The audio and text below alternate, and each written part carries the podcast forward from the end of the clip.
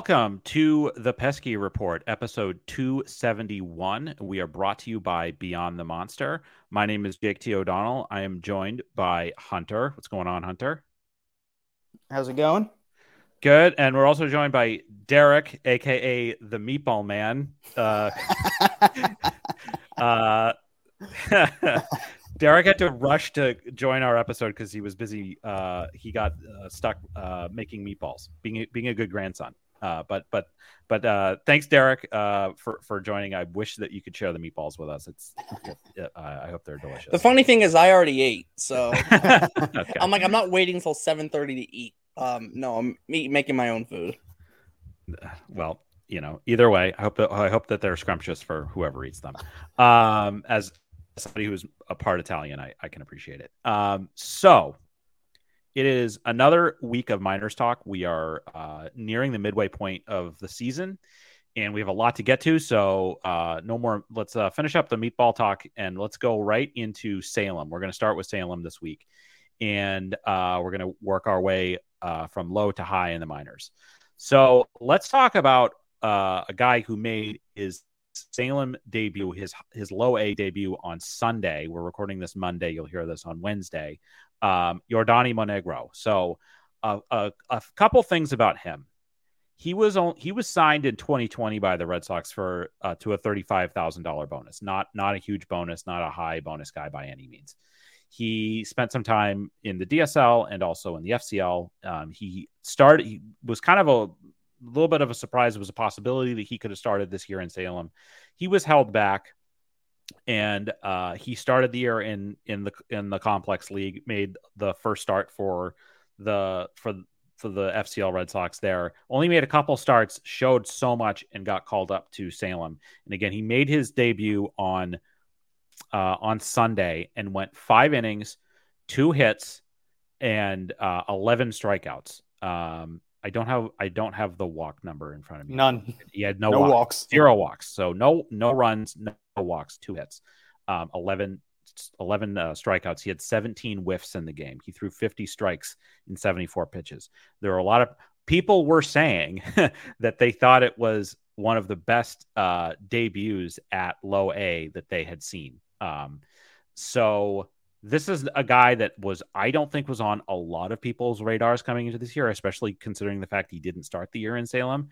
But we can add this guy to the list of pitching prospects in the system who are making a name for themselves this year. And again, it's just one start, but man, was it a hell of a start. So Hunter, um, I'm going to turn it over to you. What what was your what was your take on seeing uh, seeing Monegro in this? Uh, yeah, we talked about 11 strikeouts, no walks something that I think also needs to be pointed out. He had one uh, at bat the whole game that went to three balls. Only only one time did he even get to a, a three ball count, which is stupid. That that doesn't sound like a real stat, but um, he threw four pitches on the day. Uh, changeup, which I didn't really get to see. Slider, which I didn't really get to see. A fastball that was mid 90s most of the time. He was hitting 97 a couple times though. Like it was uh, pretty obvious that the announcers made a point to, to say, you know, uh, that fastball was 97. Uh, and then one of the most disgusting curveballs I think I've ever seen from someone at, at single A. Uh, just the first, I think it was the first four strikeouts of the day were all looking, and they were all him just plopping that that curveball just right into the middle of the strike zone or right on the corner of the strike zone after the, you know, um, and then basically the rest of his strikeouts were him burying the curveball in the dirt and hitters just taking terrible swings at it. There was one that it wasn't even a strikeout. It was a, a two. It was for the second strike of an at bat, and uh, Giovanni Heater and Tyler Katz are the uh, the Salem announcers. They're they're great. They're both still in college. I think they they have a, a nice future. Um, they were talking about how it didn't even look like the hitter tried to swing. Like he just kind of he was so confused that he just gave like a half-hearted whatever you know I, i'm already committed to swinging i'm just going to lazily put my bat out there and, and look bad um, and in that i also think that Enderso Lira deserves a quick shout out because he did a great job the catcher of keeping the the curveballs in front of him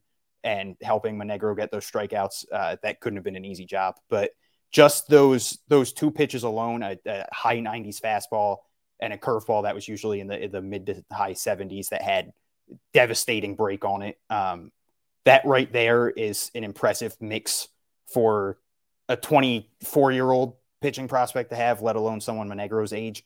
Uh, I believe he's still 20. Um, yeah, he's yeah, he's 20. Yeah. Uh, so he's already got two pitches that now again we haven't seen much of him. This is the first time I've ever seen him. But if I'm grading him off that one game, he's already got two pitches that I would say have plus potential, uh, and then two pitches that he can he can work on that he clearly uh, can can put into the mix just to give a little something extra. Uh, but I, I think the thing that really stuck out though was that that command 74 pitches in five innings is really solid. Uh, 50 strikes is fantastic. Like you said, 17 whiffs. The fact that he only he didn't walk anyone, only one three strike count, or I'm sorry, three ball count. Uh, that's insanely impressive because I feel like in the the lower levels of the minors, that's always one of the things to say they got to work on their command. And yes, it's one game, but that's all we have to go off of right now. Uh, so just there, uh, you you said how some people were saying it's the best uh, single A debut they've ever seen. I will gladly I'll, I'll gladly say that I also believe that he. Uh, I, I, can't think of a better way to start your your minor league career. Uh, just that that's a start that immediately has a lot of people ready and excited to see his next game. I already have people tweeting at me saying like, "Oh man, him and Luis Perales will be fun to watch." Uh, someone compared him to Brayan Bello, which let's not, you know, let's not try to overhype people. Uh, you know, I think that that's a, a, hefty thing to put on him already, but I understand the excitement because seeing something like that from someone's first start, the the constant curveballs getting hitters to look bad, the fact that he was throwing 97 consistently, just that that was a top tier start, top tier debut. Yeah, so uh, I, I think that um, if you're if you're uh, looking at like what separated him, I think that that curveball is a huge deal and a huge separator. Like, like I don't know how many 18, 19, 20 year old kids seen a lot of guys throwing the sort of like 26, like top bottom curveball. I just don't think that that's like that's not something you see a lot anymore.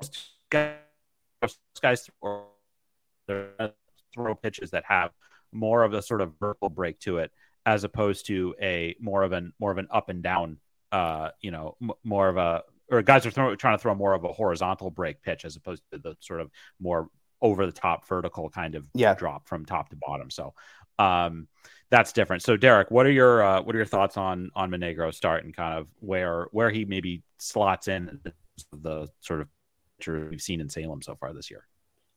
I think it's very interesting because we've seen a lot of pitchers in the low minors recently have like a very good month, month and a half, even two month stretch recently. So between Salem, between Greenville, like so a lot of guys pitching very, very well and now you're adding Negro into this mix where it's like, okay, we have a ton of guys who are pitching really well in the low minors, and it's great to see. And it goes back to the kind of a you know iron sharpens iron, and you know that kind of thing, and more guys pitching well. Hopefully, it makes everyone one guy pitches well. Hopefully, makes the second guy pitch well, then the third, and they all kind of grow together. And I've been saying it since we started the show. You know, having guys come up through the minor leagues together is great and it helps, especially too when you're seeing these guys have success at the same level together. And now you add in a guy like Yordanny Monegro, who is a little bit older at 20 than, you know, some guys who maybe are making their debut in low A. Uh, but at the same time, really good performance. You can't complain at, at all. And even in his FCL performances, he had three starts in the FCL. He went 15 innings, um, only gave up two runs, and he had – 20 strikeouts to four walks.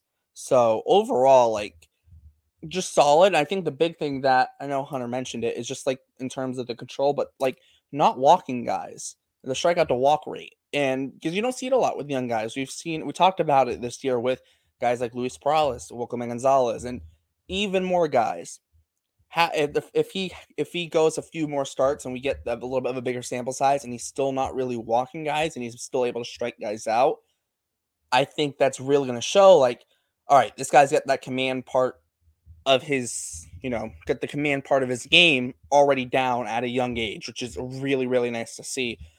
And a lot of guys see their stuff tick up when they get later in the minors. If he's a guy, stuff ticks up. If he already has command, I mean, that's only going to help. But that's a little bit down the road. But as of right now, just seeing a guy coming in with that command especially it's only one start, but if it stays over a bigger sample size, I think that's something that's really going to be interesting to see and how and how he continues to develop as a pitcher. Absolutely, and so we yeah we've seen some some some great uh, pitching performances in Salem this year, like we mentioned. Um, so we're gonna kind of go around and and uh, talk about uh, individual guys that we thought were interesting this this week in Salem. So I'll I'll kick it back over to you, Hunter, uh, for somebody else. Uh, yeah, mentioned him in passing, uh, but I want to uh, talk about Luis Perales because he uh, had another great start, five and two thirds innings, only gave up two runs on three hits. Uh, one walk, six strikeouts. That's something that I think has been big for him lately. I think the strikeouts have been ticking up and the walks have been going down, um, which at the beginning of the year, that was a, a serious issue for him. Uh, on the year now in, in uh, 40, 43 and a third innings, he's got 55 strikeouts and he's only got 22 walks. Again, 22 walks in, in 43 and a third innings isn't like the most fantastic number, but based on where he was at the start of year, the year that's really good, especially for someone his age. Um, and he only really had one mistake in the game. He gave up a two run homer. Outside of that, it was he wasn't getting hit hard. Um, it was just one bad pitch. Uh, and he's now officially down to a sub four ERA on the season. He's got a, a 395, uh, 217 batting average against 132 whip. Uh, so that's he's he's not only has he been pitching so much better, he's he's getting those strikeouts, but the numbers are really reflecting that. And now if someone is is just looking at the stats, looks at the box score, they can see the the obvious progression that he's shown this year. And uh, obviously, with Monegro there, I think it's nice they have this like uh, uh, one-two combo. They have Elmer Rodriguez Cruz too. He hasn't pitched in the last two weeks though. I don't know what's going on with that. Um, I don't know if they just don't want to overwork him or if he's got a lingering a lingering injury issue or something. Um, but Perales has something that we've talked about since last year is uh, that's been talked about since last year, I should say, is his raw stuff is just so disgusting. He's got such a good uh, combination of pitches, and it was kind of like if Perales can get the command together, if he can start going deeper in games, which now uh, I believe this is his third straight start of at least five innings. I think he went five, then six, then five and two thirds. Uh, so that's great to see. He's starting to get deeper into games. And at the higher at the single A level, you're you're not really going to see many people go more than six innings anyway, just because these are young guys. You're not trying to overwork them. Uh, so get, getting constant, consistent five six innings out of someone is awesome. Um, but we've we've talked about how good his raw potential is, and now it seems like he's starting to put that together. I think he has one of the best fastballs in the system uh, already, and that's terrifying because it's more than likely only going to get better. Um, and he's someone that I think has a chance to make a couple starts in high A by the end of the year, kind of like what they did with Wikelman Gonzalez before him. Uh, so I, I honestly don't know how much it would have mattered performance wise. I think as long as he was starting to get stretched out and pitch deeper into games, I think they still would have wanted to give him that shot in high A at the end of the year, just kind of to to move him along a little bit. But I think now we're seeing we are seeing that progression. We're starting to see him dominate games, and now it's kind of like okay, we might have seen him in, in high A for three starts at the end of the year. Now it's, are we going to see him for two months in high A at the end of the year? Because if he keeps this up for another three, four starts, uh, you might start to wonder, like, okay, he's now had, you know, uh, a, a, decent amount of innings at the level. Do the Red Sox want to challenge him? Because if because if this trend continues in four starts, that ERA is going to be sitting in the low threes at this point. So uh, I'm I'm interested to see where that goes. He's been on a dominant run. The high strikeouts and the and the low walk rate lately has been fantastic. Um, and he's he's he was probably considered their best raw pitching prospect in the system, like the one that had the potential to be great. There was a lot of like good pitching prospects, but it was like, oh, this guy's ceiling is a four starter. This guy's ceiling is a mid rotation. This guy a back end or or a, uh, maybe turns into a bullpen arm. I think Perales was that really like hit or miss, like, oh, you know, there's so much that he has to improve on, so much he has to work on, but he has that potential of being an ace. And I think that he's taking all the right steps towards towards uh, that next level of progression. So uh, I think it'll be interesting to see where he goes the next few starts. Yeah, definitely. Like, you know, uh, last five starts for him, you know, yeah, 34 strikeouts and five walks, just incredible. And I, I can't imagine that he's going to stick uh, in Salem all year if he continues to pitch like that. He's pitchers when they're successful, they need to be challenged, they need to move up. So hopefully that's what will happen. Um, I'll go next, and I'm actually going to bring up somebody that I don't know how much we've actually talked about him yet this year. It's a guy who's in the bullpen for Salem, and I'm going to talk about Caleb Bolden. Um, who has flashed good stuff out of the bullpen this year. So, he has a 366 ERA on the season. It's okay.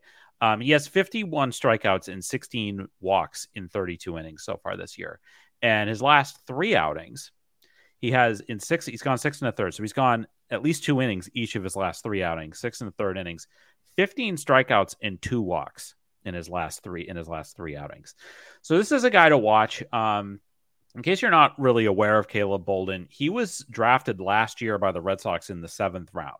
Um, he was at he was he played at TCU and he only signed for seventy five hundred dollars. So he was a senior sign, and you know you're going to see this as we get to the draft. You know, uh, in in just under two weeks here, that a lot of times teams will take guys who are seniors or who are high up, uh, who are who are maybe a little bit older, maybe less of a less of a ceiling or less of a uh, less less projection, just to try to save money. So we only got a seventy five hundred dollar bonus to sign with the Red Sox, um, but and part of the reason why he ended up um, being available to the Red Sox at that point and staying as a se- going through his senior year was because he um, he had Tommy John surgery while he was at TCU. Um, you know, he throws around 94. He has a slider as well. So interesting bullpen arm, unheralded guy, but just somebody to keep an eye on, especially if you can can continue to keep up those strikeout walk numbers. Since he's in Salem, um, and if there's an opportunity, especially considering his age, um, I would think there's probably a pretty good chance that he moves up to Greenville if he can can uh, continue to to pitch yeah. at that level. And just adding to the list of of really solid uh, bullpen arms or just arms in general that we've seen take steps forward this year in the Red Sox system. I think Caleb Bolden, not a guy that you're going to hear a lot about again because he's a he's a bullpen arm in low A, but somebody to just keep an eye on yeah. Um, as we go forward here. And I, I, think it was in his last outing, he had like six straight strikeouts at one point in the game. Yeah. So he came in and just wasn't letting yeah. anyone even touch him. Yeah, I think it's it's almost like a Nathan Landry situation earlier in the year where it's like, okay, maybe it's time for this guy to move up, but it's it's good to see no matter what. Yeah. So Derek, what do you uh, what do you got for for for a low A for Salem? I have the best option available. Uh, it might be a little um, might might be a little obvious. Um, Do it. if you know, um, Allan Castro. so I had just before you talk about this, I have to say because because Derek, we weren't positive you were going to make it for this episode. So Hunter and I were talking before, and I was like, I didn't even write anything in my notes about Salem or for for or anything in my notes about Allan Castro because I figured that Derek was going to take was going to was going to bring him up. So you are you uh you always play the hits, Derek. We appreciate it. Anyway, yes, you gotta love the classics. But I, I think with Allan Castro, he had the week long uh, triple, uh, if that's what you want to call it. He had four hits this week, and they were a single, double, triple, and a home run. So he had the week long cycle. He went four for eleven this week. Uh, three strikeouts to two walks. He's got a pretty good strikeout to walk rate too this year, um, which is the thing that I mean, you definitely can't complain about 49 strikeouts this year to 41 walks. Um, and overall, over the course of this year, he's got a 747 OPS. But I think the big thing is that 366 on base percentage. Like he's a guy. I know we saw it like a little bit with like Roman Anthony, who's obviously much more higher profile, and he was able to draw his walks in Salem. Um, so maybe overshadow a little bit Allan Castro and his ability that he's been drawing walks this year. But he's been drawing a lot of walks this year. It's kind of been going a little bit under the radar at times just because of all the other names that have been in Salem, like Miguel Bleis, like Roman Anthony. But now when you look at that Salem roster and you go, who's that top prospect in the outfielder right now? It's probably Allan Castro. And for him, I mean, he's just had a very overall solid season. He had, like I said, it's like a, a week long cycle uh, this week. So overall, he's just been very solid. And, you know, now I'm not saying he's gonna get called up to high A at any point this year, but like he or but who knows, right? If he continues to play well, and I feel like he's been playing. Uh, he had a little bit of a cold stretch for a couple weeks, but he's kind of in the last like few weeks he's been very very good. So, you know, who knows? Maybe by the time the end of the year comes, maybe they go up. Yep, end of the year's here. get a little bit of a uh, couple games in high A before the year's done. Um, but yes, the Allan Castro fan club is going very, very strong right now. Um, I might even have to make a Twitter page for it. We'll see. I think you should. I want to see it. And yeah, I, I think that there might be definitely outfield opportunity for a guy like uh, Allan Castro in Greenville later in the season. So speaking of Greenville, let's take uh let's take a drive uh down from Virginia to Greenville. Um, and we're gonna bring up a guy who is coming up a lot in a lot of conversations that you hear about Red Sox uh, prospects right now, and that of course is Roman Anthony. Um, and Roman Anthony is getting so much buzz and attention. He is now the industry's taking notice in him. He's 95th ranked now on Baseball America's top 100 list. He's we already know he's on ESPN's top 50. Wouldn't be surprised if we see him pop into the MLB uh, pipeline list at some point as well. So this past week, the, the overall slash line for uh, Anthony wasn't like anything wasn't anything crazy. He did hit two more home runs, and just you know to think about the, the struggles that he had power wise uh, after he you know after he came up from uh, what, the powers that he had, the struggle that he had with power in Salem uh, to the point to this point in the season before he got called up to Greenville. He's shown a lot of power since he came up to Greenville. And he, in 11 games there, it's small sample, obviously, but in 11 games, he has a 634 slugging percentage. Um, he has a 388 on base. He's making play crazy plays in, in, in center field all the time. People are, are, like I said, they're really taking notice. This guy starting to lift the ball. He, when he hits the ball, it feels like it is off his bat. If he, you know, he hit at least one home run this week where it looked like it was like off his bat and was over the fence and like, you know, I don't even know what the exit velocity was. It probably was, you know, we, we don't really know what the exit velocities are in in a ball, but um, you know, they they the Red Sox have access to it. They know how they know how hard he hit that particular ball. Um, it's amazing to watch. We I feel like we haven't the Red Sox haven't had a prospect like this in a while where where it was just a guy that um I wouldn't say he came out of nowhere. That's that's wrong to say. He was um, the, he got the highest bonus of any guy, any uh, Red Sox draftee last year, um, the largest bonus, and was a, was definitely a touted prospect. He he played at a at a very well known high school in Florida, and so I think that there there is uh, if you paid attention to Red Sox prospects and you paid attention to the draft, you know who Roman Anthony was. I don't know that the rest of the the country and the rest of the baseball world knew that much about him. But they're knowing it. They know about him now because again, he is seems like he might be a legitimate five tool player. Um, and you know, a guy hitting from the left side with power who is just going to continue to get better. And he's still pretty much, I believe, the youngest guy in the South Atlantic League. Um, so I'll uh, I'll go over to um, I'll go over to you, Derek, uh, to give me your thoughts about uh, about Anthony and the start of his season so far in Greenville and kind of where where you're at with him. Uh, yeah, I don't think that not necessarily came out of nowhere is the right way to describe it, but I think like the way of like almost like because there's a difference between a guy coming out of nowhere and having played in the minor leagues before and a guy who you have high expectations for, but like he even exceeded those expectations, right? I think like you know receipt like with where he was picked in the draft with the bonus he got like yes there was high expectations everyone expected to be a very good prospect for the red sox but I don't think anyone expected him to just get off like straight from the jump as well as he has. He's already in high A, and it's just like, hold on, like there might be something even better than what we expected there. And I think that's what's really kind of me- making people turn their heads and saying, "Hold on, what what do the Red Sox have with Roman Anthony?" And I think like, this week he went three for sixteen, not the greatest week in terms of batting average, still hit a double, two homers, uh, four walks to only five strikeouts. He's a guy, like I said, with Allan Castro, like he's draw, he'll draw his walks. Now, you know, not every walk's created equal, but at the same time, if you're continuously drawing walks and it's not a rarity that you're drawing walks, like, you know, it's most likely going to stick and continue to happen. I think that's a big thing too. Um, he's not, you know, yes, he's hitting the ball hard, but he's not just free swinging and only getting on base because he gets hits, right? And I think I think that's a big thing. Um, because even if he gets cold, he's still going to get on base because he's going to draw his fair share of walks, uh, which is nice to see. And I think overall, we like we've seen him make some good plays in the outfield. I, like it's still very early in his tenure as like a prospect as a prospect, and very early in his tenure in the Red Sox system. Um, you know, like I said, it's only what two and a half months in. you know, since the start of the season. So it's not long, but at the same time, when you look at it, you go, okay, yes, you cannot complain. You cannot complain at all what Roman Anthony's done, and you and if you're in the Red Sox or in the Red Sox front office, especially if you're in the draft department, you're going, we just hit a home run with this guy. I, I think that's what they have to be looking. They're looking at it and going, yeah, we've hit a home run with him um, because he's just been that Yeah. good.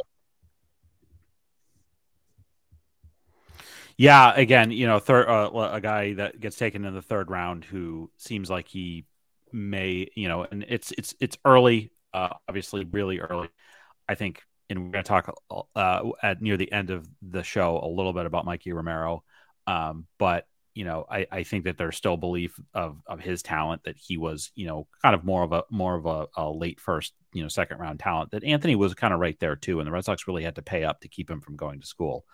Um, and I think that that you're seeing the results now. And yeah, I think that if you have if the uh, your third round pick ends up being that kind of a guy, I wanted to throw out just a comparison. I could off. I would, I, maybe at some point if we have Ian come back on that, that more, look at it it gives me vibes of a of a name that will probably cause of of heartache on Red Sox fans, and that's that's fine. I think we're losing uh, you. Yeah, it, the I think that my uh Yep, we might have lost them. All right. Well, I'll just I'll just throw out something quick on Roman Anthony then.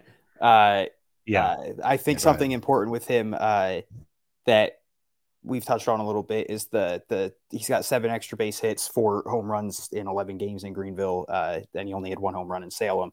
And I know uh, the big thing with him was he was putting the ball on the ground too much, uh, which hasn't been as much of a problem in in Greenville. Uh, I think it's also important to note that Greenville is a much more hitter friendly park. Uh, but he hasn't hit all of his home runs in Greenville either. It's not like he's just taking advantage of the the much more hitter friendly Greenville compared to Salem. Um, and I think he's someone that when when he first got drafted, there was like the, the I, I think there was like a he there was no no major like oh he's he's not going to be good at this in his game, but it was kind of like a there's the the reason he was so highly touted was this raw power, which he's starting to show, which is awesome. But I think the big thing for me with Roman Anthony so far has been that he's kind of performed everywhere. Uh, he's he's shown off a decent amount of speed. I don't know how that speed's going to project with him getting older, filling out. Uh, you know, I, I wouldn't be surprised if he lost a little bit of it. And it's not like he's the fastest guy in the world right now, anyway. Um, but he's he's got more speed, I think, than you might expect from someone that hits the ball the way he do that hits a ball as hard as he does. Um, and I think that that's also part of why they might have him leading off. Uh, I think they like the fact that he gets on base at an extremely high clip. He's got a 388 in in Greenville so far. Um, and he does have that pop, but also he's going to get on base and he could be a danger on the base pass. He only has one steal in Greenville. It's kind of hard to steal bases when you're consistently hitting doubles and home runs, but um, it's it's something that I think will always be at least a part of his game. Uh, I think you know he's someone that could hit a lot of home runs, but he could also get you 10 to 15 steals in a season, which it makes such a big difference. Like that doesn't sound like a lot, but when it's kind of like that last thing you're adding to your game when you're already hitting for, hitting for average, getting on base a lot with an on base percentage, I should say, uh, and you're hitting for a ton of power, and now all of a sudden you're also like, oh, and also there's a chance that I'm going to steal a base when I'm on. Like, uh, I think that that adds such an extra element to his game, and he's shown solid defense so far. He had a really rough first game in Greenville, but outside of that, he's looked good. Uh, he had a, a, great throw the other day too on a on a relay. Uh, so I think the fact that he's been more than just this raw power guy and he's giving you all these other things is probably one of the main reasons that uh, well I think the main reason that people are so hype about him is those underlying stats with the exit velocity and um, and how his his pitch selection. But I think the fact that he's kind of done a little bit of everything is part of the reason why he's climbing up all these boards so fast. And by the end of this year, I can't imagine there's going to be any top 100 type prospect list that doesn't have him featured somewhere. And I wouldn't be surprised if he keeps doing what he's been doing. I wouldn't be surprised if he's not just in the 90s, but if he's if he's much higher on those lists. So uh, yeah, I, I I'm hundred percent sure. I'm 99 percent sure, I should say, he's going to be on everyone's top 100 list, and I'm giving him a, a, decent chance to creep up decently high on those. We've already seen him in a top 50 with Kiley McDaniel. I wouldn't be surprised if Baseball America, MLB, Pipeline, if they kind of start to creep him into that territory too. And uh, yeah, just eat, he'll he'll be a top four Red Sox prospect by the end of the year. Can you can you guys hear me? Yes. Okay. I think we are just having some uh, having some some electrical storms that are passing through the uh, the the Northeast, so I think might be part of the issue. So I assume we were still talking about Roman Anthony. What the point I was trying to make when I got sort of cut off before was that he kind of reminds me of uh, of Ryan Westmoreland, who was a prospect oh, wow. that I don't that I don't know how much people remember. He was similarly high school, very toolsy, um, high, high school high draft pick for the Red Sox. One of the uh, biggest what ifs. One of the biggest what ifs. Again, if you don't know the story about Ryan Westmoreland, unfortunately, he developed what I believe was called a cavernous malformation um, in his brain, and um, he was unable to continue his baseball career. But he had a number of, I believe, more than one surgery um, to correct the issue, and he has been able to live a normal life and and has and has stayed in the game, which I always love to see stories and updates about Ryan Westmoreland. The other thing about him was that he was a Rhode Island kid, and it was like everybody had like there were there were dreams of like basically like him and Ellsbury being like the two guys in the outfield for years. So Roman Anthony does kind of re- just in terms of his style as a player reminds me a bit of him, and obviously, hopefully, we we hope for um, we hope that we see Ro- Roman Anthony in the big leagues. But um, so so that was the cho- that was uh, our our Greenville our Greenville uh, featured player. So I'm going to throw it back to Derek uh, to talk about somebody else from uh, from Greenville. Um, I'm to just kick this thing off here. Um, the guy who I was very excited for this year. Um, he's had a little bit of like a I wouldn't say a down year, but he's had a little bit of a tougher go at it and that's Edinson Paulino. Um, you know, a guy who, you know, very high expectations from some. I had very high expectations for him this year. Um, I know if you go talk to Ed, he's had high expectations for Paulino heading into this year. Um, and me and Ed have actually talked about Paulino in the past, and we both agreed that he has very that we had very high expectations for him. Uh, hasn't gone off to the best year so so far. It's only so far, right? We're only in June. There's still time to go. But this past week, seven for 20, two doubles, two homers. Uh, and he also stole a base. Uh, so maybe it's the start of things turning around for Edinson Paulino, which would be nice to see because, like I said, hasn't had the greatest go of it so far this year in Greenville. And, you know, more playing time is going to start freeing up in Greenville with, you know, guys like Mayer moving up. And, you know, there's going to be more and more playing. And Meidroth got moved up. There's more and more playing time just available for Paulino to have. So if he just continues to play well, if he can start turning things around, which – hope like I said, hopefully this week is the week that turns it around for him and really gets him going. Um, you know, he's a guy who he'll have more than enough playing time to continue his development. And for me, at the very least, I mean, I believe he can play second, third, and short. And there isn't really a, like you have Blaze Jordan, obviously, who can play first and third, but he's even creeping up into a promotion towards double A. So when we talk about infield playing time for Edinson Paulino, it's all there, right? There's a bunch of playing time for him. So hopefully this week is the start of things turning turning around for him. Very solid bat. Um, he draws his walks. I think his on base percentage is like 80 points higher than his batting average.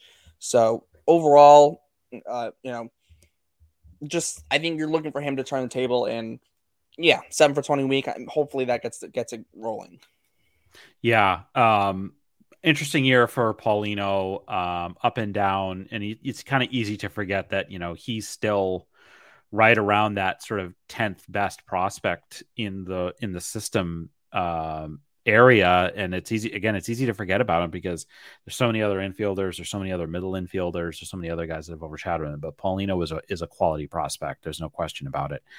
Um, I'm gonna go to the pitching side of things um, and talk about Wikelman Gonzalez again. Um, we've brought this up for the last few weeks. The fact that Wikelman had such a terrible month of of uh, of April that it's going to be hard for him to kind of uh, bring his overall numbers up on the season, but he's doing everything he can in that regard. So this past week, he had another great start five innings, four hits, one earned run, but he had 10 strikeouts versus one walk. Um, just an, another truly outstanding outing for him, seeing his stuff really, really tick back up.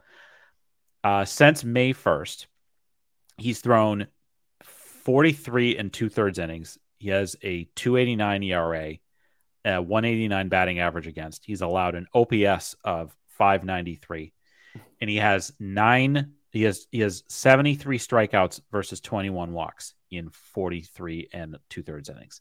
So he is he has j- definitely reestablished himself as one of the sort of top, uh, you know, is one of the top players in the system, um, one of the top pitchers in the system. We've seen a lot of guys take steps forward this year.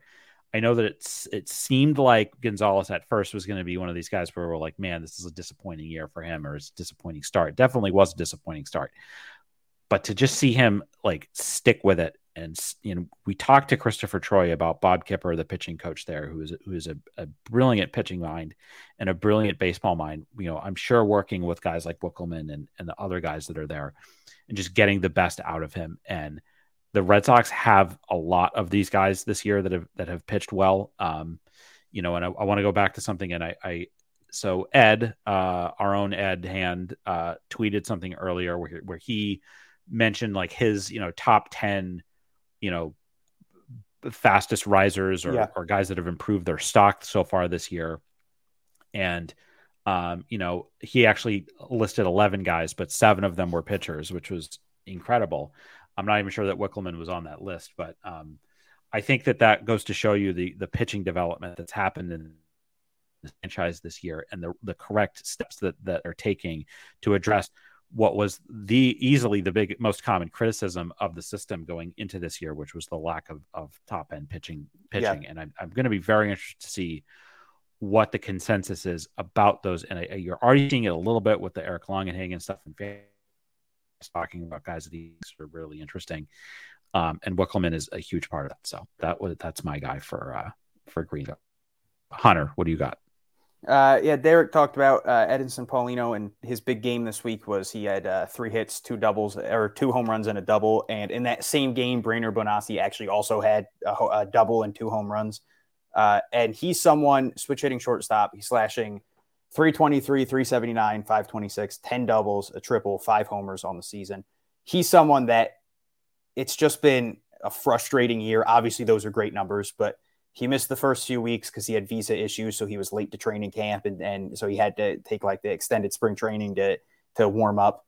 And then he comes back. He uh, doesn't really have playing time for the first few games because at that point, Greenville was just overloaded with with people. My, Mayer and uh, Mayer and um, uh, Meidroth were both still in Greenville, so that was there was just really nowhere for him to go. the The first few games was uh, him not playing, and then he like pinch ran for someone because uh, I think Meidroth got got hurt uh, in a game, so he like pinch ran for him and then got one at bat. Uh, and then when they moved up, all of a sudden Bonaci was getting consistent playing time, and he started dominating and then he gets a hamstring injury, and now he's out for ten days uh, on the IL. And he comes back, and again he's dominating. And it's one of those things where it's if if he didn't have that late start because of the visa issue, if he didn't um, if he didn't have that injury that broke up a year where he's dominating no matter how broken up it is, uh, I feel like he would be getting so much more attention because those are fantastic numbers. He he was going into last year, he was very much seen as a defensive first prospect. He has a ridiculous arm.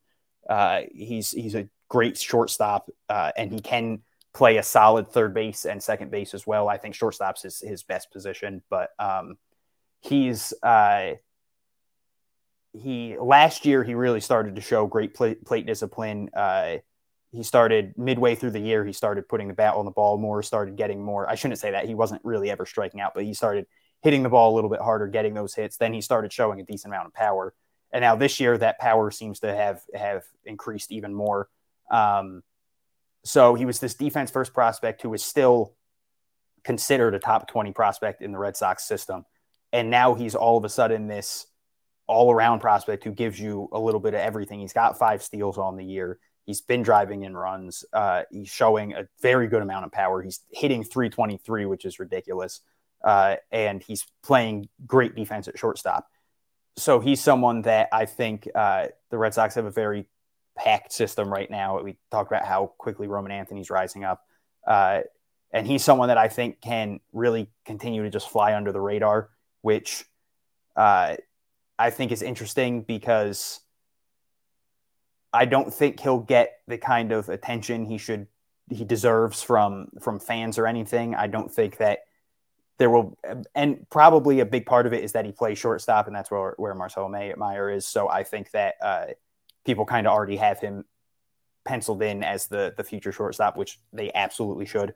Um, but I think that that kind of hurts everyone else at that position until they move off of it because no one's everyone's just kind of like tunnel vision. Uh, but Bonaci's just been out of this world this year, and um, he's only 20. This was his first taste of high A, and he's had all these roadblocks trying to keep him from be being able to perform. And he's this 20 year old that's just cleaning up the the um, the the level right now.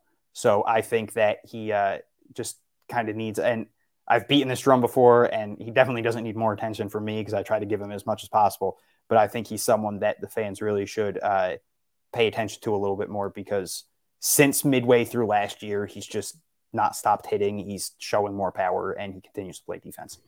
Yeah. I do have to ask a question on him real quick. Yes. Because I know Sox prospect says he weighs. Derek, you put yourself on mute. I'm muted. Oh, okay. It's the it's the computer's fault always. Go ahead. Yeah, keep going. I didn't touch anything. My my hands are here. Um, but no, it's uh like so they said he weighs 140, but they also said he gained 40 pounds. I find it hard to believe he was 100 pounds when he signed. Like I 100 pounds feels like you're like the like literally as thin as a pencil. Yeah, like, when he was like in eighth grade, he might have weighed that much, or not even. Probably. all right, all right. I may or may I'm not wondering. have been in high school and been under 100 pounds, so let's relax on that. I may still have the nurses, uh, the the physical they do every year that said my freshman year I was 410 94 pounds or whatever. So let's let's relax the thing is he's listed at 510 so like i mean he probably wasn't 510 when he signed but like even if he was like five six like 100 pounds at like five even if we're giving him five six which i feel like i feel like it's small. Like my grandmother's 100 pounds and she's barely five feet tall. And she's skinny as a pencil so like how are you 100 so, what, so what's the question? Like I... Was he I think really the question is how is Brainer Bonaci 100 pounds? How is he 100 pounds when he's signed? Like, how does that make sense? It's possible. I mean, I, I don't mean, think that's like, eh, you know. Did he have like, uh, was he all bones, no muscle? Maybe. Bones. Have, yeah, there you go. Yeah, maybe that's yeah. the nickname. Uh, but they have him listed as 164 on minor league baseball. So maybe Sox prospect just didn't update, update. his actual weight. And so maybe he was 124, which is more realistic. But, yeah, that yeah. sounds a lot more realistic than 100 because it says 140 on Sox prospects. I'm looking at. It, I'm like, do you mean 140? I'm like, adding so 40 pounds since we might have to ask. Uh, we might have to ask Ian for a clarification on that. Um, yeah. Next time we talk to him. So let's let's uh let's move on. Um, I think that uh, I kind of lost track here because I got booted off. So we're we're ready to go up to Portland, right? Yep. So so Portland, the big news, the big news. Ceddanne Rafaela finally getting the call up, the promotion from Portland to Worcester after like I believe almost 600 double A at bats. Um, and so if you read, uh, so he was informed on Sunday, Rafaela, that he's going to be moving up to Worcester. Um, uh, Alex Speier wrote about it in the Globe. He talked to he talked to Rafaela. He talked to Chad Epperson, the manager there, and they basically he basically said that the, the Red Sox felt like um, over the last six weeks he has that Rafaela had put himself in position to uh, to earn this earn this uh, promotion based off of the work that he'd been doing at the plate, his swing decisions, which is the the key thing with him swing decisions, swing decisions, swing decisions. It's the only thing you ever hear about with Rafael anymore because you know how good his defense is. You know how you know uh, you know what he can do on the base paths. This season in in Portland, he ended up at 294, 332, 441, 60 games, six homers, 55 strikeouts to 14 walks. That's kind of to be expected, but he also kind of added this element to this to his game this year of the stolen bases, 30 for 38 on stolen bases. Um, you know, now it's going to be the it's the last big test for him in Worcester. Does he have what it takes to succeed against pitchers? He's going to be facing pitchers on a on a day to day basis that probably have MLB experience. It's going to be the single biggest test that he's faced. Um, can he continue at the, at the very least just continue those good habits that he's shown for the most part this year in Portland against Worcester? And if he can do that, then he is possibly a candidate for for a September call up this year. It's harder this it's harder now because there's only two added roster spots. Um, the thing that I wanted to kind of throw out there is, and this gets into the major league club a little bit. There's obviously a lot of questions. We're about a month from the trade deadline there's part of me that wonders if part of the motivation for getting Rafaela up to Worcester and hopefully him having some success is would he potentially be part of trade discussions um, if we're talking about the Red Sox trading him to bring in a, probably I, there's no way they would trade Rafaela for a rental type situation but yeah. talking about if the Red Sox had an opportunity to go trade for a pitcher with some or or or whatever player it is with years of term on their deal. Maybe it's a prospect for prospect kind of situation. And we know that that teams want to see guys have success at the higher levels of the minors before they trade them. That's part of why there were almost no prospect trades last winter because the uh, specifically the Red Sox they didn't have guys in triple that would proven it at the AAA level. Rafaela is going to get a chance for about a month before you know with the All Star break thrown in there before the trade deadline to show what he can do against AAA pitching and in a AAA setting can't help but wonder if if some of the mo- that like I'm not saying that's like the that is the motivation, but I think that getting him up to Worcester, and if he hopefully has success there, will show other teams that he is for real, and that there may be maybe if it's not in the Red Sox, it's somewhere else. Having said all of that, I feel like in even in the short term and in the long term, I feel like Rafaela is a fit for this organization um, because of they have a need in center field, they have a need for right-handed bats, they have a need for guys that are fast. Like even if it's not as an everyday start, we've talked about this all year about his floor and the fact that he is a he has big league tools. He has a big league carrying tool, and that is his defense. He can play all nine positions on the field. I would love to see him behind the plate. I bet he could do it. Um, but anyway, that's I just that was a thought that creeped into my brain uh, for part of the reasoning for it. But a great a great run for him in in Portland. Now he gets to go to Worcester and see what he can do. So um, Hunter, I'll uh, throw it over to you on Rafaela. Yeah, uh, something that I saw a couple times after he got the after the promotion was announced was um, people talking about the the strikeout to walk rate and how it the the walk rate was actually down this month and people were trying to use that as like a look things are getting worse uh, but it's not always about actually drawing the walk. It's about getting to those counts that that help you get a pitch to hit. And that's literally the last game he played in Double A. Uh, he led off the game with a home run, and it was on a 3-0 count. He worked the count that led to him getting a very hittable pitch, and he hit it out of the ballpark. Um, so yes, there is that. Obviously, you want to see the walk rate go up, uh, but it's it's not always him him changing that chase rate isn't always going to reflect in the walks. It's going to reflect in him not rolling rolling over to the pitcher, not hitting a, a weak dribbler to third base. It's going to result in him getting a pitch to hit, and he doesn't miss pitches to hit very often. Um, and you mentioned uh, how this could be, you know, something where they have him in AAA, and now other teams can see him. I think that's interesting because we don't know yet what the Red Sox are going to do at the trade deadline. They're very much in a situation where in three weeks, we could be saying, why would they ever consider trading anyone? Clearly, this is, you know, dump off a couple veterans and and let's get more prospects in the system because they're out of contention. Or it could be the other way. They could go on a little bit of a run and it's, hey, let's sell some of these guys and get let's get a pitcher, let's get maybe some catching help, let's get a middle infielder or something. Let and and let's go for a World Series because there's something going on here. Uh, so that's something that uh, it's going to be hard to uh, evaluate his his um, trade his trade value because we don't know where the Red Sox are going to be in two months, but uh, either way, or I should say in a month, either way, uh, I think that this was this was well deserved. It was uh, I don't want to say overdue, but kind of it felt like they could have done this a little bit before, and uh, at this point, it was it didn't seem like a surprise. It was kind of one of those things where it happened. People were like, "Oh, there it is. That's we've been waiting for that." Um, and he's he's been really good lately. Um, and he people could also point out that he only has six home runs this year, which isn't a bad number. But I think with the the home run output last year when he had a 2020 season, I think people were kind of expecting a little bit more power. But I think that that's something that's started to come around later. Yeah. Uh, as again, I think it has to do with him working on that chase rate and getting exactly. to those better counts. Yeah, and he's getting better pitches to hit because he's in more favorable counts for him. Uh, so I'm I'm also going to need you to relax with the trading him because I get very attached to prospects and I don't I know, this kind of heartbreak. I never want to trade prospects, and you're lucky because I mean the Red Sox haven't traded haven't traded barely any prospects the last couple of years.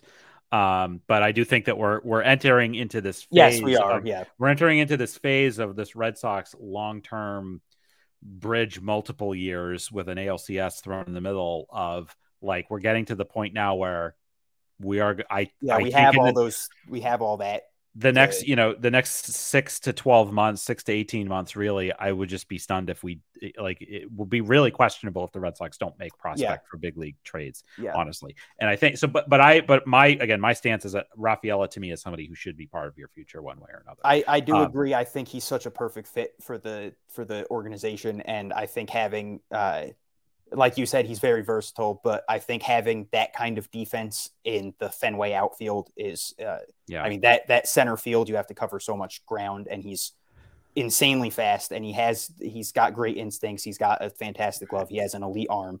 Uh, I think it just plays so well there that it would it would make it would make more sense personally to me for them to see him as a long term option if he can show he yeah. can he can produce offensively. Um, but he is someone that really has risen his stock over the last year. Mm-hmm. So he might be someone that they could get a lot for in a trade if that was the route that I hope they don't go. Agreed. Derek, what do you uh, what do you have on Rafaela and this this promotion?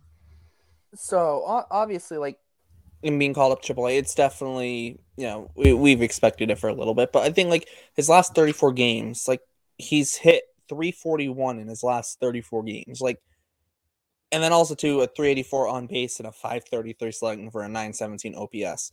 That doesn't tell you the guy's ready for AAA with the level that his defense is and his base running is. I don't know what's going to make a guy ready for AAA if that's not it, right? Um, he's just been really good as of late, and it's about time. I mean, in that in that span too, also 11 doubles, five homers, right, in his last 34 games. So I think when you look at that span, it's like, all right, yeah, it's probably time to move him up. And it makes sense that the Red Sox moved him up. Obviously, they could use the help in Worcester right now, anyways. Uh, but he's also ready. Right. I think that's the big thing. Um, I mean, we we we saw both uh, Max Ferguson and Corey Rosier get called up to AAA, right?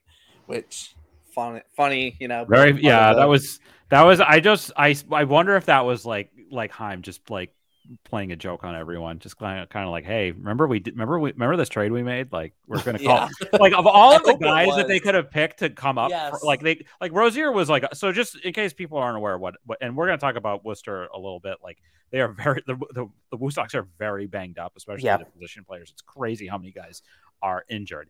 They had to call up. They brought up Corey Rosier from from uh, the Sea Dogs, which made sense. Um, Rosier's had a really good year, but they needed another body too and of all of the guys that they could pick to go up to to move up, just on a temporary basis, I'm sure from uh, from another area of the system, they pick Max Ferguson to come up from from from high A Greenville all the way up to the Woo Sox right after Rosier went in. Agent they could have signed like Right. So so but it was just funny. And I think and I wonder Yes. if part of it was that that you know, Ferguson is a versatile guy. He can play outfield Yeah. and infield. That may have been like the baseball reason for why, but like it was just kind of funny that it's like, okay, the two guys that came over with Hosmer in the trade for Jay Groome just so happened to be the and they're at they're at two different levels and they just so happen to be the guys that are getting called up to Worcester. But anyway, I I I uh, I jumped on you there, Derek. So go ahead. I really hope that was the reason though Chaim did it. I feel I, I want to see Chaim just do something like just that and just be like just give a little fu to a team like the Padres who really deserve it. Um, but at the same time, no, Rafael he's he's been really good over the last few weeks and he's a guy like I know Hunter obviously talking about the defense and but like if you haven't seen him play defense at all, just stop just once you're done what listening to this, stop what you're doing. If you have any plans, cancel them unless it's like a wedding or your a child being born. Unless it's like one of those two things, stop what you're doing. Go put a go put either the Woo Sox game if it's on now, or go to like YouTube, find some highlights, watch him play defense. Just trust me, it will be Yeah. it will be more than worth your time. It'll be more than worth their time. Yes, he is that good and he's that exciting. And and now that he's up in Worcester, we'll get to see more of him. Um, and he'll be on TV all the time locally. If you live in the New England area, the game's on NESN, like you'll be able to watch him. So, all right. So I wanted to also men- make sure that we talked about Marcelo Mayer. Um, and I want to open it up in case you guys have additional thoughts. But so again, the, the numbers for Marcelo Mayer since he got called up, and again, he is now, you know, he got he got uh, called up to to Portland. Um, in 21 games, the numbers are not crazy. 177 hit uh, average, 258 on base, 418 slug, 676 uh, OPS. Um, but we know how good of a prospect he is. Number one, he's now fifth on the Baseball America list of top 100 prospects. And what's interesting, and then, or sorry, he's sixth on Baseball America's list. He's fifth on MLB Pipeline's list. What's interesting on the MLB Pipeline list is that there's two guys ahead of him on the list who like Eury Perez is probably like he may have already graduated. Uh, He's right there. And then Elly De La Cruz, we know he's going to graduate over the sometime in the next month. Yeah. So that means that Mayer is stands to and I think to me it's somewhat borderline him and Jackson Chourio. Jackson Chourio is not really having that great of a year. I think he's turned it around a little bit recently. Um and number they have Jackson Holliday number one right now.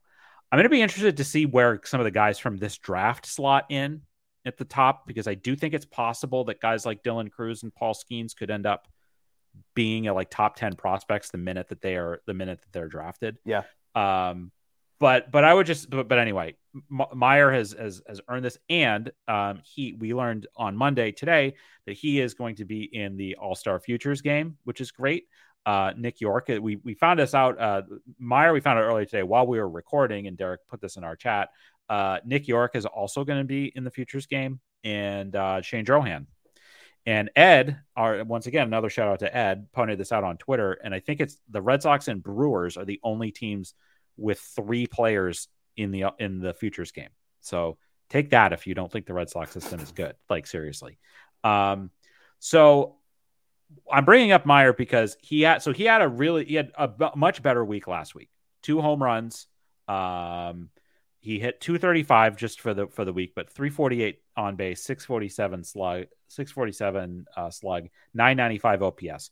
Just four strikeouts versus and uh, and four walks. So the numbers are good. And I just want to point out a tweet, and this is a shout out to James Dunn, who's the managing editor at Sox Prospects. Um, he tweeted this yesterday before the games, basically saying like Mayer's BABIP luck has been atrocious. Um, in his last nine games, this was prior to Sunday, he had a 120 BABIP, even though he had six extra base hits, six walks, and six strikeouts. And he had so an 831 OPS, but a 120 BABIP. So normally, like if he even and, and James pointed this out, if you have even averages like you're looking at like a 313, 400, 656 stretch, something like that. Um, there's nothing in his profile, and this is James saying there's nothing in his profile to suggest he'll continue to be a low BABIP guy. The he is hitting all of the hallmarks, all of the things that you want, not striking out a ton, walking a fair amount, getting extra base hits. He's just not getting those in between things to fall for hits, like they're Yeah. just outs. So don't be concerned about the numbers. He's doing everything that uh that that you want to see. And again, I have a I have a personal plea to is that Derek? Is that Ed? uh, I have a personal plea to uh, to Chad Epperson, the manager of the Portland Oh. Sea Dogs, to p- please play uh, Marcelo Mayer on Friday night when I see uh, the when I see the Sea Dogs in uh, in Manchester, New Hampshire. So anyway, no, Derek, you like you put on like a, like we have a stream here, and you put on like a Yes. a, a filter and a, of a, uh your uh you turned your screen off, and a picture came up, and I'm pretty sure that was a picture of Ed. Yes, it was. okay, uh, I'm just gonna leave. Just gonna leave Said that his name a couple times. He appears like Beetlejuice. Yes. Yeah, just Beetlejuice. I thought it'd be a funny surprise for you. You that was of a funny surprise. we missed it. We're gonna try to have Ed on. Hopefully, it'll work in his schedule to talk about some mid-season stuff. But anyway, do you guys have do you guys have uh, thoughts about Mayer? Uh, Yeah, uh, what I said. Go ahead, Hunter. I just want to say you were talking about the BABIP. I don't know if I've seen someone have more uh, sacrifice flies to the to the very deepest part of a ballpark than than Marcelo Mayer has had since he's gotten called up to Double A. I feel like he has like six of them, uh, where it's like two feet away from being a home run. He's also had a home run get robbed from him. Uh, and another thing I just want to point out uh, is the defense. I think he's he's a very solid defender, and I think something with him that people might get turned off by is honestly how smooth he is in in the field. I think sometimes it almost looks like he's not trying, um, and I I just don't think that's the case. I think that he just uh, it just it almost comes easy to him to the point where I mean uh, I believe it was Portland or I, I, I believe it was Tyler Milliken was the one that uh, from uh, the Name Redacted podcast. I believe he was the one that posted the clip, but I, I think it was someone else's. Was uh, it was just Marcelo Mayer. It was like a close up of him fielding a ball and he was throwing it to first and he was spitting sunflower seeds. And it legitimately looks like it's batting practice and uh, and it was just like a slow roller and someone's like, all right, Mayer, throw it to first. Like it, it doesn't look like he's trying and it's an in game thing. And he's just it's it seems like it just comes so naturally to him that uh, it doesn't look like he's trying. And I, I promise you he is. I promise you he is. Yeah, he's just unbelievably smooth in everything that he does. I know, Derek, do you have any additional Mayer thoughts or? I'll I'll say this with Mayer, like the BABIP over the course of his time in Double A is 153, which like it's just awful. It's Um, and that's Yeah. that's more of a luck thing. Um, but I think the thing when you start looking at his numbers is his strikeout rate is down to 20%. And in terms in if for reference in high A, his strikeout percent was his strikeout rate was 22.5%. And then his walk rate is the same, 10.4% in high A, 10, 10.6 in in double A. So it's basically the same, right? Yeah. Um, obviously less games, but at the same time, like those are two things that you like to see a lot of times when guys move up through the system, their strikeout rate will jump and their walk rate will drop. That hasn't happened for Mayer. So I think that those are two of the things that you look at and go, all right, he's still having good at bats. His BABIP is atrocious, right? And recently he's and, and recently he's had a lot of good games, even with the atrocious BABIP. So th- there aren't any worries for Marcelo Mayer. Um, just think once he once that BABIP luck starts to turn around, um, if it starts to like even out, his BABIP will have to be like 450 or something just for it to Right. even out. so he could be due to have some monster weeks in the coming time. So I think that's the thing to look for because we Yeah. know how good he is. We don't have any concerns. I don't know if anyone has really concerns besides some people thinking he looks too smooth on defense, which I don't know how that, that how that Doesn't could be a problem. like you're telling me it looks too easy for him. Well, I mean, like if he's not making mistakes, it should look too easy. Yeah. Right. The- like Yeah, the only concerns about Mayer, there are a couple of. There's specifically Fangraphs, Eric Longenhagen, who's like, eh, I don't know if he's going to be a shortstop. I don't know if you guys listened to the last Sox prospect spot. I think it was the last one. Ian was basically like, no, like, like, they, and and it's not it, not being a jerk about it or anything like that, but basically they just have a com- they have a completely different evaluation, and this is just what happens. Like, like organizations like the the um the ranking organizations or scouts or teams whatever can both look at the same player and have completely different evaluations of them it's just that is what happens it's not Yeah. trying to knock anyone or anything like that but but like the Sox prospects guys are like no he's a shortstop like like so so there's that and then also the only other things I ever hear about Mayer are He's maybe when he gets to the big leagues, he's probably not going to be like a burner, like a super fast runner or anything like that. And the other thing is just is is is those strikeout numbers, which have at times been high in the minor leagues, but I I you know it doesn't. Yeah. So and I'm not and I, this is this is somewhat of a straw man. I don't know that people have, like. I just think if people looked at the at his double A number so far, they'd probably be like the slash line. They'd be like, like this is was he not ready? He's ready. He's just been unlucky. It sounds yeah. a little bit like another young guy in the, in the major leagues this year uh, playing first base, but we don't need to talk about that. That's a whole other ball. All right, so well, let's do a sort of semi quick around the horn on Portland because we already talked about two guys. I'm going to bring up our our boy Christopher Troy, CT. Um, and again, I just want to make this really clear: the pesky report bump is real. Okay, he uh, CT uh, uh, his first two outings with the Sea Dogs were not very good, and I actually think Hunter, you might have seen one or both of them uh, in person. Yes. Um, adjusting the new level, whatever. Since then, he's been great. So he's had eight outings total. The first two were kind of poor. In the last six outings, after the first two, he's only given up one earned run. Uh, in the last four outings, he has 10 strikeouts versus one walk. And this past week, he had three three innings pitched, one hit, five strikeouts, one walk. The pesky report bump is real. And I don't want to give anything away. I, we, uh, we're pretty sure that we have another uh, interview lined up pretty soon with someone else who maybe is also going to get the pesky report bump. But anyway, Christopher Troy, uh, outstanding, and uh, and um, love seeing love seeing him uh, be successful. Good guy. Derek, what do you got for someone else in Portland? Uh, I'm gonna stick with the guys who are playing in the futures game. Uh, I'm taking Nick Yorke, um, eight for 22 this week, two doubles, a homer. Um, just I, I mean, we talk about Marcelo Mayer, and it's like, oh, we're picking straws if we want to be critical of him. It feels almost that way with Nick Yorke this year. Like my biggest, like in terms of not even gripe with Nick Yorke in terms of maybe like your biggest thing maybe against him is, oh, he's not going to be like a Gold Glove second baseman. Still should be a very solid second baseman though, right? Like I when I look at Nick Yorke, it's like how many things can I really pair? Yeah, he might not be the fastest runner. He's playing second base. He's not playing center field. Like at the end of the day, how much is it really going to matter in terms of if he's not the fastest guy on the field, right? So I, it feels like almost like kind of similar with Mayer and Yorke, both of them sharing that middle infield, and hopefully in the futures game sharing the middle infield too. Um, you know, it, it feels like you know there's, there's only so many things you can nitpick with him. Overall, I mean, he's back in top 100 lists. He'll probably start climbing those lists very quickly, and he's a guy who you probably look at and go, you'll probably be in AAA at some point this year. Maybe it's a cup of coffee at the end of the year, um, but I think he probably gets at least some time in AAA, whether that's one day, a week, a month, two months, however much time it is. He'll at least see some time in AAA. Um, I think it's more likely closer towards the end of the year. Um, but overall, I mean, just been very, very, good year and another really good week. Yeah, and uh, exciting for him to be back into to get into the futures game. Um, just like in the, and this was also really great for Yorke this past week because he had a really I mentioned this on last week's show that he had a really bad week the week before, so he bounced back. Um, still, you know, only drew one walk.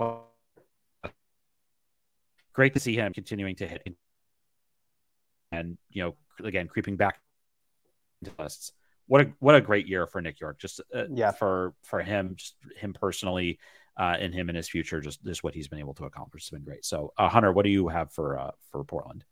Uh, I just want to before I get to the guy I want to talk about, I just want to quickly throw out uh, Hunter Dobbins got promoted, made his Double A debut this week. Uh, five innings, one run, three hits, walked three batters, but also struck out five. He was having a ridiculous year in High A, or yeah, I'm sorry, in High A. Uh, he was striking out everyone, not walking many. Uh, it was great to see him come up and, and have a good performance. But I, I want to really focus on. Uh, we saw David Hamilton in the majors this week, and when he was traded to the Red Sox, he was actually the second prospect. He was kind of like the other prospect in the trade uh, because the the main guy was Alex Binelas, who was this you know power hitting corner infielder. Uh, who like the, it was like the power was real. He he has potential to get on base a lot, uh, and in his first year he was like decent. He put up some solid numbers in in high A. Uh, the batting average really dipped in double A, and but he was still hitting homers. Uh, I think he finished the year with 25. And then this year things were really rough for him. Uh, he was hitting, I, I believe, like 180 uh, heading into June, and this month he is he's slashing 325, 357, 725. Uh, he's up to a 219, 274, 444 slash line, which still isn't spectacular, but it's the the fact that he's gone up, you know, 39 uh, uh, batting average points in a month is ridiculous. Um, he's up to 11 doubles, one triple, seven homers. He's been hitting a lot of homers lately. Uh, 24 runs driven in, 18 scored, stolen two bases. That's not a big part of his game, but it's just, it's great to see him have consistent success this month. It's not like this was, oh, he had a hot week and, you know, we'll see where it goes from here. He's been great all month and the numbers are starting to creep up. He's starting to hit a lot more home runs. Uh, and he's shown that power. His first home run of the year was uh, uh, it went onto the, the football field behind the park, and yeah, it was at like the awesome. 15 yard line or something ridiculous. Yeah. Um, so he does have that unreal raw power, and it's just good to see, you know, this this left handed hitting corner infielder, which is an issue for him because the Red Sox don't really need much left handed hitting at the moment, and they don't need many corner infielders at the moment. So uh, he was kind of in a position, especially with Blaze Jordan playing so well in high A, where you were wondering, man, if Blaze Jordan gets called up, is Binelas going to be the one that really takes that hit? Because uh, Kavadas has has struggled with the batting average too, but he has more home runs. He's got a, a near 400 on base percentage.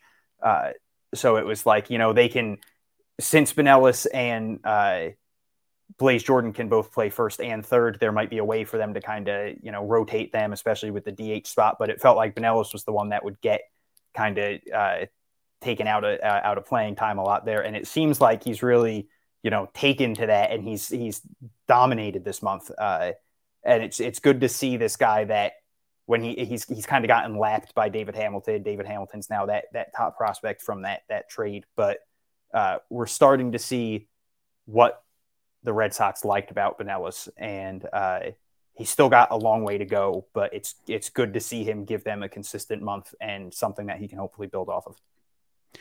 Yeah, and and uh, just off of that, the last thing I want to talk about with Portland is the sort of the ripple effect on playing time for other guys with Rafaela moving up um, is probably.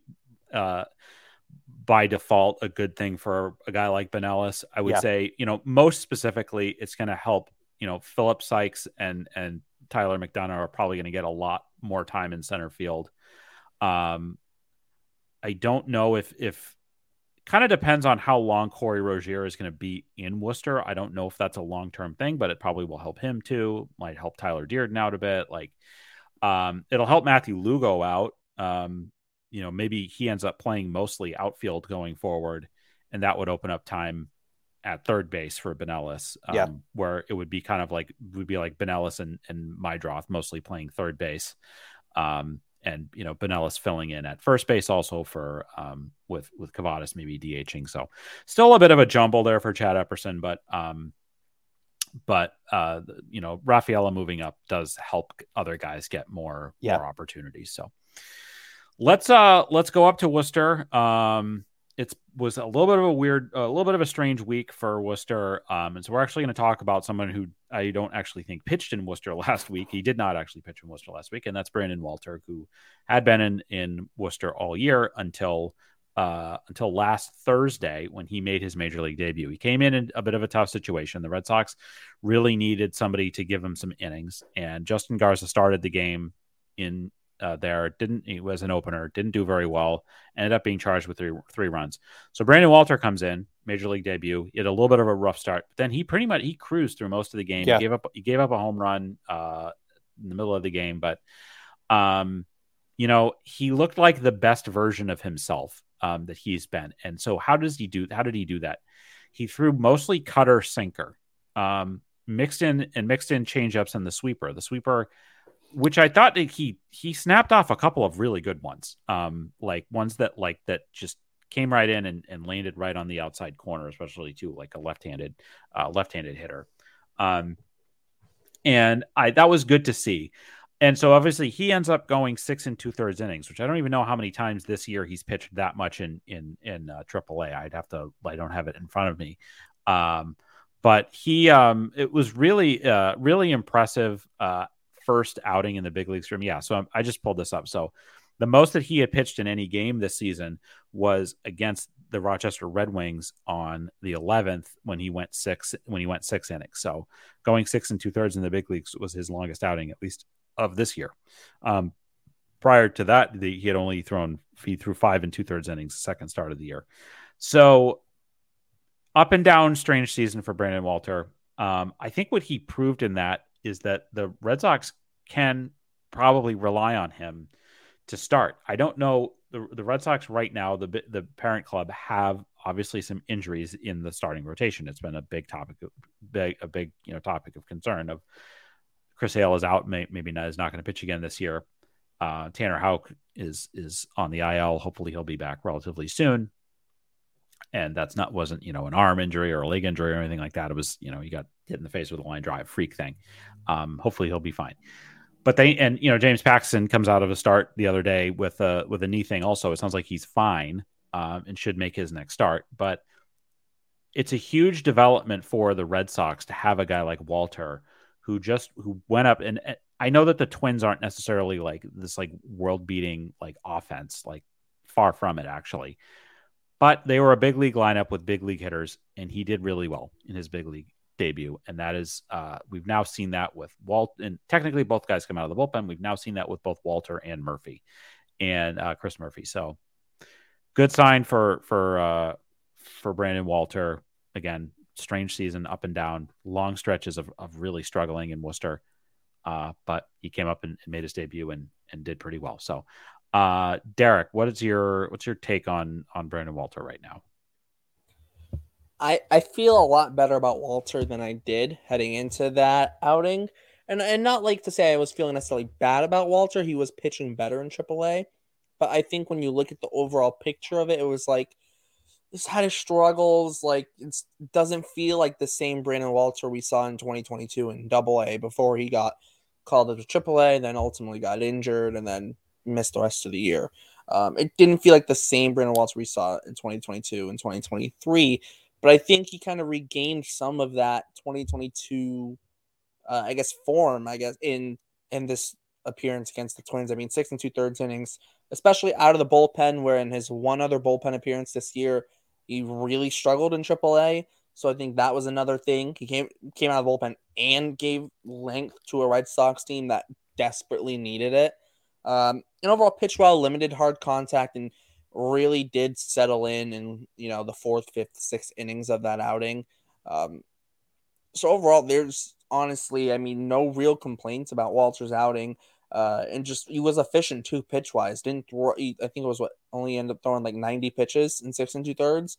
Uh, so was really efficient with his pitches too, um, which is a which was really nice to see as well. Um, so overall, being efficient, limiting hard contact, especially the later he got into the outing. He did only have two strikeouts and did walk, I think it was four guys, but three. at the end of the day, or three guys. Um, but at the end of the day, the uh, when it comes to you know the numbers and striking guys out for him, if he can limit the hard contact, the strikeout numbers aren't going to be.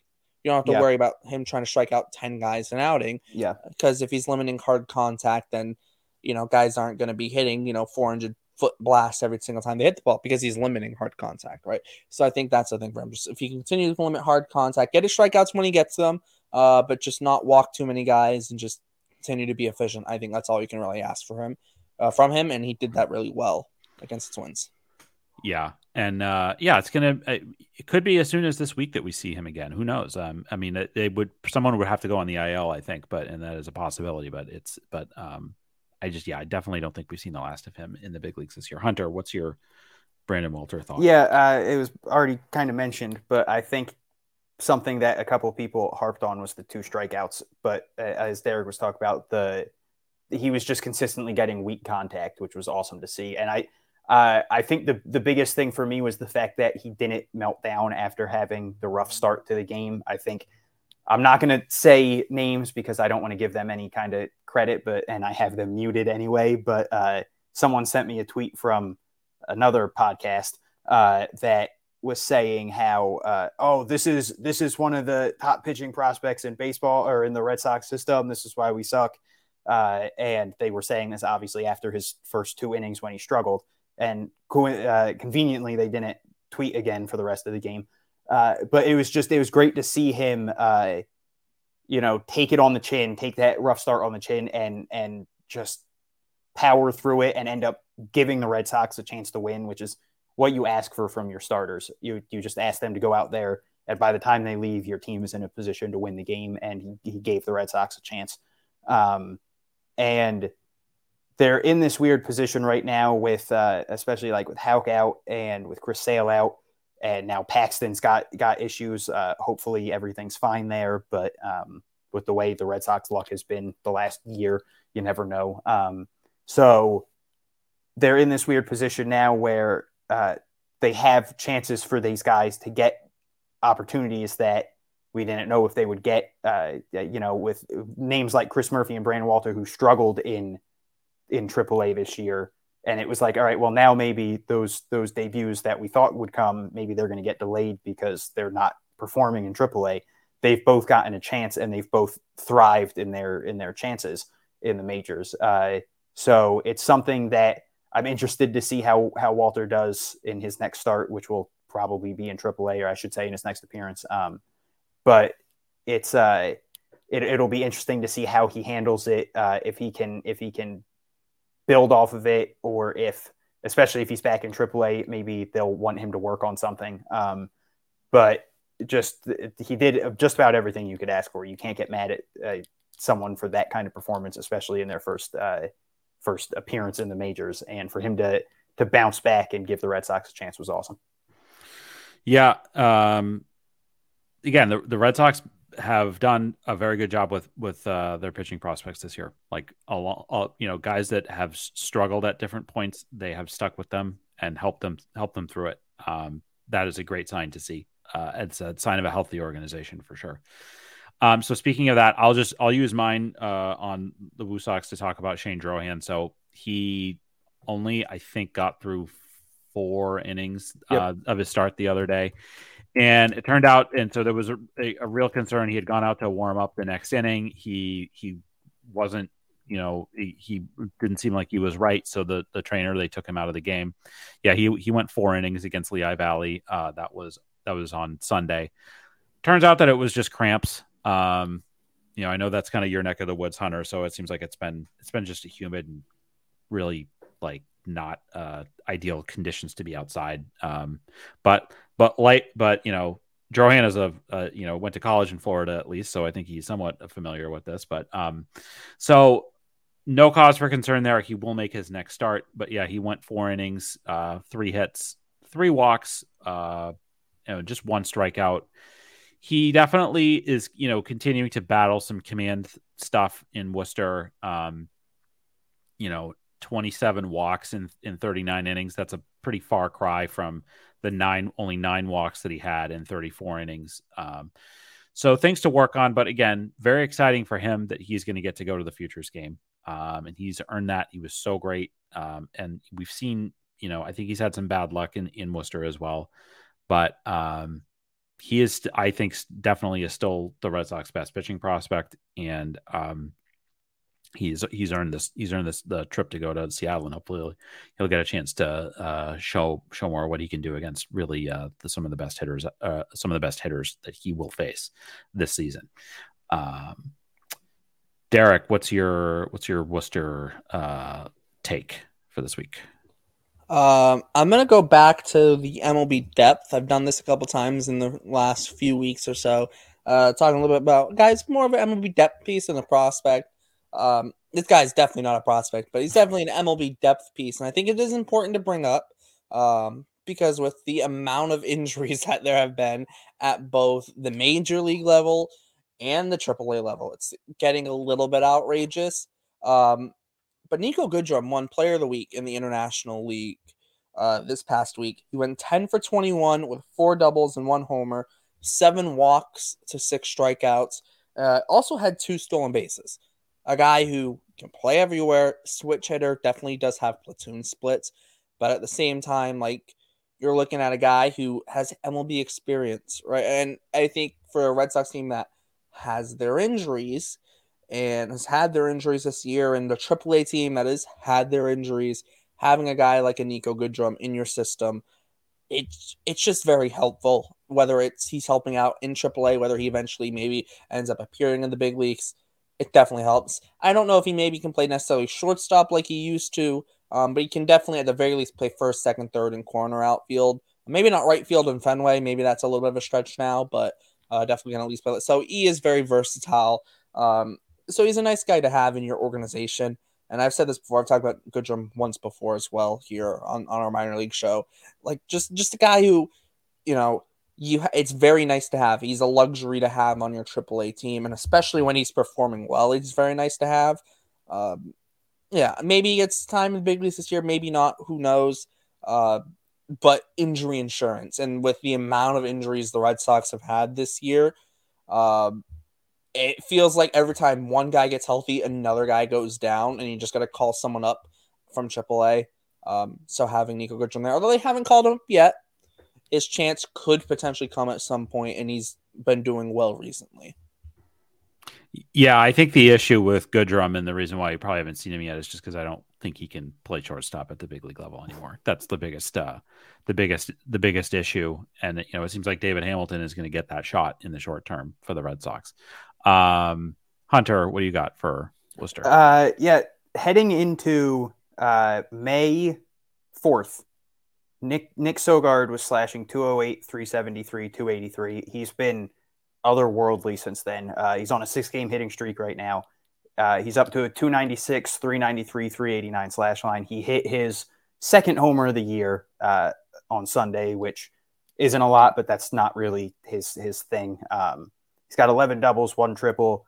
He's driven in 27 runs, scored 35 more. He has 11 steals. He's a really good, uh, just a really good. He gets on base, 393 on base percentage is fantastic. He's got decent speed. Uh, he he puts the bat on the ball, and uh, he he plays very solid defense at a bunch of positions. Uh, I don't know. I would say maybe third base is his best defensive position. I think he's got an underrated arm, uh, um, but he he can play all over the infield. He can he can get thrown into the outfield, I believe. Uh, but I, I, think the main uh, the main thing for him, you would probably argue, is uh, third base and second base. Um, but uh, but yeah, he's played second, third, short, left, and right this year, uh, and he played center last year. So really, just he can he can go wherever you need him to, and just kind of I think he kind of flies under the radar. I don't know if it's got to do with the slow start.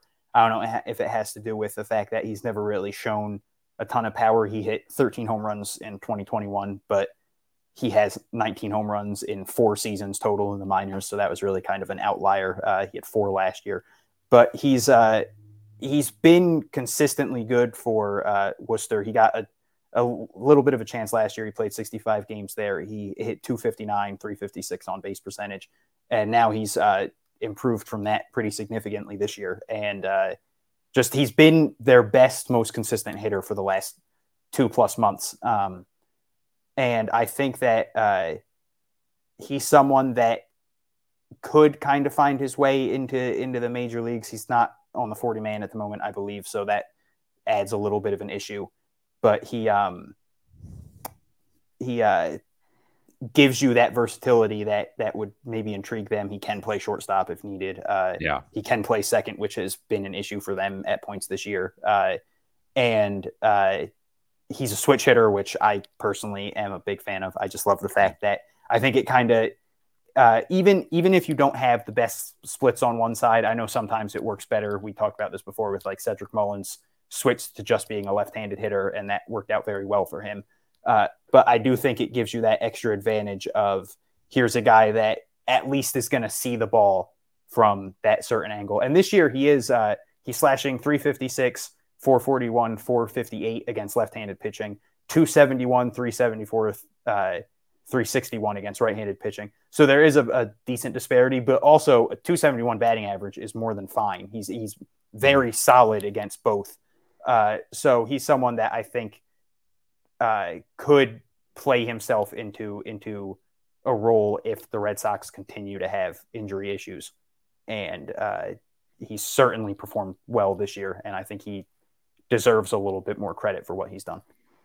Yeah. Or if they sell at the deadline and they need a bench guy, Yeah, he's Yeah. too. could definitely see that. He's, you know, it's like guys like him and you know, you know Ryan Fitzgerald. I think is is injured right now. It's like these are the guys that have been feel like they've been hanging around AAA for a couple of years, and you know, love to see those guys get a shot at some point. So, all right, so we're gonna talk. There's a few guys that I wanted to bring up that are in the FCL and DSL area for the minute or however long this is gonna go.